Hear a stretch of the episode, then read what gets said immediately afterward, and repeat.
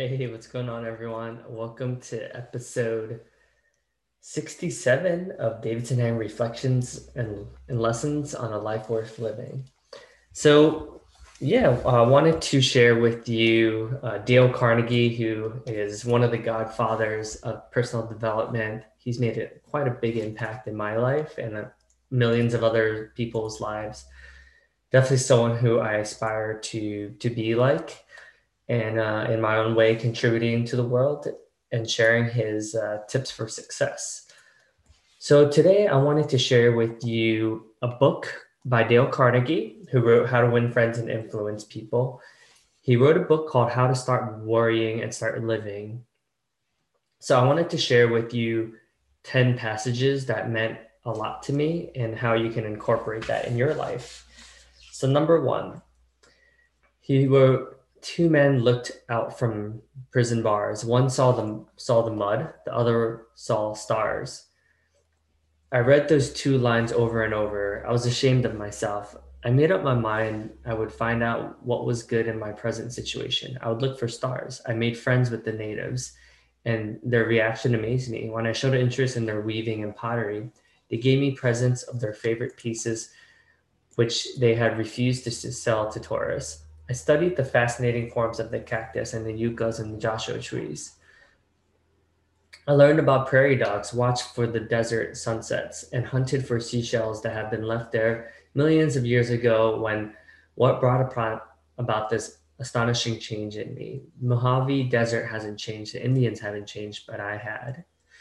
Uh, this was a story about a woman who um, was dreading because she moved from a city that she was familiar with into the middle of the desert because of her husband's uh, job, and she was miserable. And um, she she had a mentor and read a had a, heard a story about someone who was able to, you know, what really resonated with me was the one saw mud and others saw stars. It's the same situation, but really the perspective is what changed.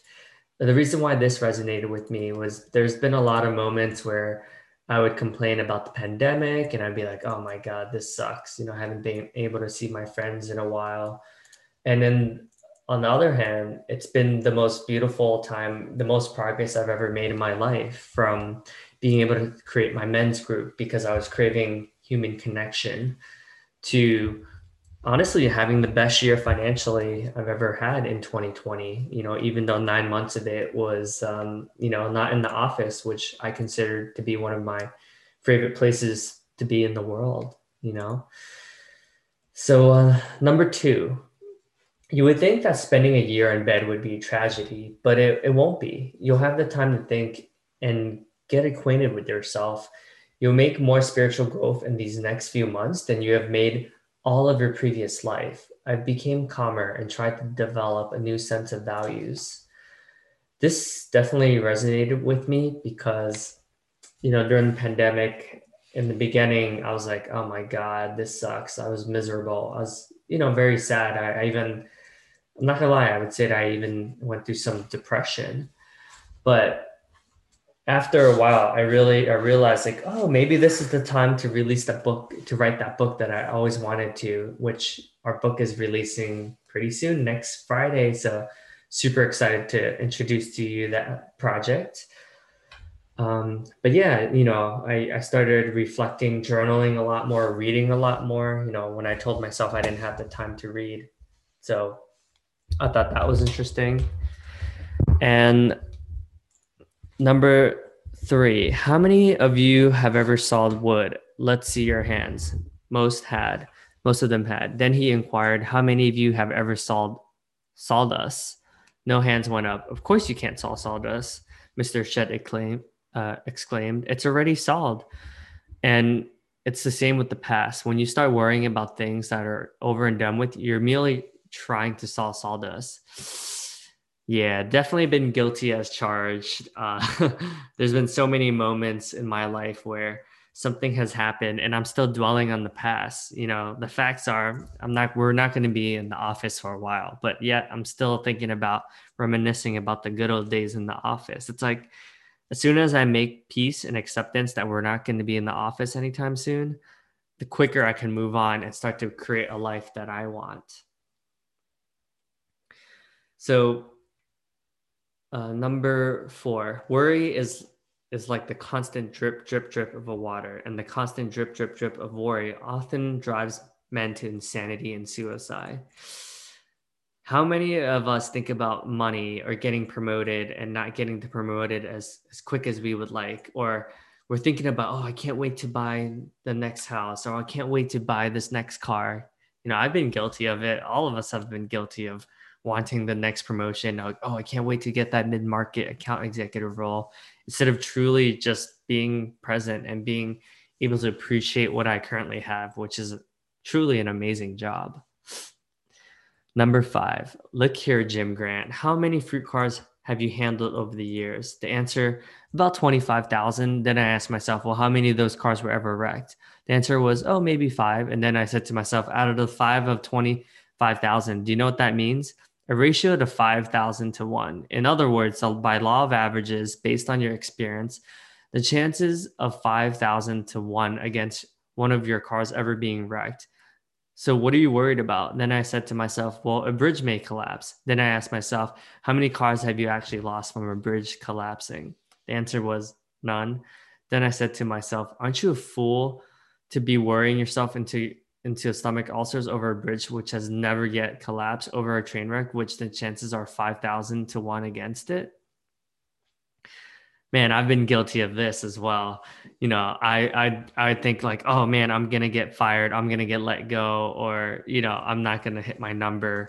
But the reality are the facts are in the odds are in my favor. And the chance of me getting fired and the chances of me being let go are pretty slim. You know, I mean, obviously there's still is a possibility, but if I just look at the facts and I look at historical data, you know, there's a lot that is in my favor. So some, something to think about. You know, how many times have you personally have thought about the future and it's like, oh well, what if you know, what if I um, default on my mortgage and things like this?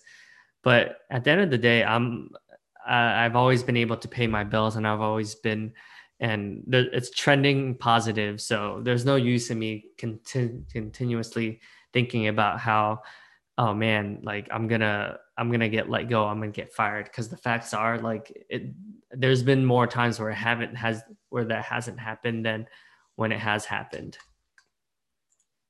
Number six. And uh hey, you're you're past the halfway point. So if you're still listening, kudos to you, man. uh, please ping me if you have gotten anything out of this. Would love to get feedback and how I can improve these these conversations from takeaways from a lot of these amazing mentors in my life. Number six, do I tend to start putting off living in the present in order to worry about the future, to yearn for some magical rose garden over the horizon? Number two, do I sometimes embitter the present by regretting things that had happened in the past that are over and done with? Number three, do I get up in the morning determined to seize the day to get the utmost out of these 24 hours? Number four, can I get out of life by living in day tight compartments. Number five, when shall I start to do this? Next week, tomorrow, today? Yeah, this this definitely resonates with me because, for instance, I'm always thinking about, oh, I can't wait till I have four houses, a, a beach house in Charleston, a mountain house in upstate New York, and then a place in Manhattan right? It's it's interesting because uh, you know i want five houses eventually and then this house now will be a rental property. But it's like dude why can't i just appreciate this amazing house that i have that's truly um, such a blessing? And i i'm the first tenant in this house right because it's new construction like why do i keep thinking about the future when if i can truly make the most out of just experiencing this house day by day my life is so much better and number seven, ask yourself, what is the worst that can possibly happen? Number two, prepare to accept it if as you have to. And then number three, then calmly proceed to improve on the worst. So this was a methodology and framework that he introduced. So it sounds counterintuitive, but when you think about what's the worst that can possibly happen, you actually realize that the reality is not as bad as you make it out to be when you don't process what these consequences. It's an interesting exercise, but it's done wonders for for my peace of mind. So check it out. Let me know what you think. And then number two is acceptance. Before we can truly move on, we have to ex- we we would need to accept the present moment. So let's say I am not doing so well in my career. Okay, how can I accept that? Okay, I haven't made the most or haven't had the best effort for this amount of weeks or whatever how long the stump is, the slump is. Okay, and then once I accept it, then I could calmly pr- proceed to improve. So that's an interesting exercise. I highly recommend it for everyone. Number eight, I recently had correspondence with Dr. Harold Habein of the Mayo Clinic. He read a paper at the annual meeting of American Association of Industrial Physicians and Surgeons saying that he made a study of 176 business executives whose average age was 44.3. He reported that slightly more than a third of these executives suffer from one of the three ailments peculiar to high tension living heart disease, digestive tract ulcers, and high blood pressure. Think of it. A third of our business executives are wrecking their bodies with heart disease, ulcers, and high blood pressure before they even reach 45. What price of success? They can't even buy, they, they aren't even buying success. Can any man possibly be success who's responsible for business advancements with stomach ulcers and heart trouble? What shall it profit a man if he gains the whole world and lose his health? Mm, that's deep my interpretation of this quote is that I mean, being someone who's in sales, I'm not gonna lie, it's not the the most stress-free job, but you know, um, yeah, I do think there's instances where if I just have faith and trust in myself, everyone else around me, things always work out. There's no use in worrying. Like the the, the less the less I think about the future and just be present and just add massive value, the more successful I'm going to be. It's that simple. Number nine. I hope you're enjoying this so far. Uh, feel free to reach out to me with which one was your favorite quote, or you can post in the, the, the comment section what what quote you enjoyed and resonated the most with you. Uh, thanks Tobias for letting me know that this helped inspire you and made your day. And uh, number nine, keep a diary, uh, a diary in which you ought to record your triumphs and the applications of these principles. Be specific, give names, dates, and results. Keeping such a record will inspire you to greater efforts, and how fascinating these entries will be when you chance upon them some evening years from now. That's so true. So, yesterday I read my self expression leadership program um, notes about who I wanted to be, what impact I want to have in the world. And it was really cool to reflect in just a matter of less than two years, just the impact that I've had and the progress I've made in, in that time. So, um, yeah, reflection, I think, is the key to happiness. The more we reflect, the more present we are to our accomplishments. And also, you're able to acknowledge those who have made that possible. Last but not least, I want to end it with a quote from Abraham Lincoln. So he says, just for today, just for today, I will be happy. This assumes that what Abraham Lincoln said is true, that most folks are just about happy as they make their minds up to be. Happiness comes from within, it's not a matter of externals. Just for today, I will try to adjust myself to what is, not try to adjust everything to my own desires. I will take my family, my business, my luck as they come and fit myself to them. Just for today, I will take care of my body. I will exercise it, care for it, nourish it, not abuse it, nor neglect it, so that so it will be a perfect machine for my bidding. Just for today, I will try to strengthen my mind. I will learn something useful. I will not be a mental loafer. I will read something that requires effort, thought, and concentration. Just for today, I will exercise my soul in three ways. I will do somebody a good turn and not get found out. I will do at least two things I don't want to do. As William James suggests, just for exercise, just for today, I will be agreeable. I will look as well as I can, dress as becomingly as possible, talk low, act courteously, be liberal with praise, criticize not at all, nor find fault with anything, nor try to regulate nor improve anyone. Just for today, I will try to live through this day only, not to tackle my whole life problem at once. I can do these things for 12 hours that will appall me if I had to keep them up for a lifetime. Just for today, I will have a program. I will write down what I expect to do every hour. I may not follow it exactly, but I will have it.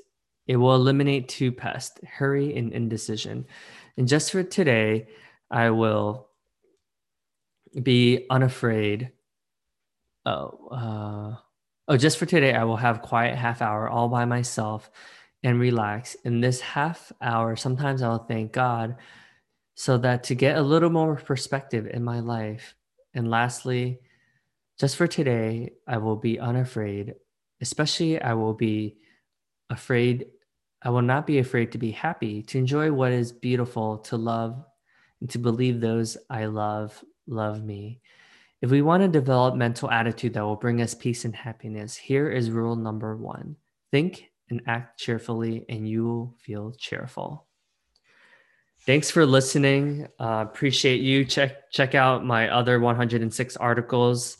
Uh, love. Hopefully, this gave you some inspiration. And cheers, everyone. Take care. Have a wonderful day.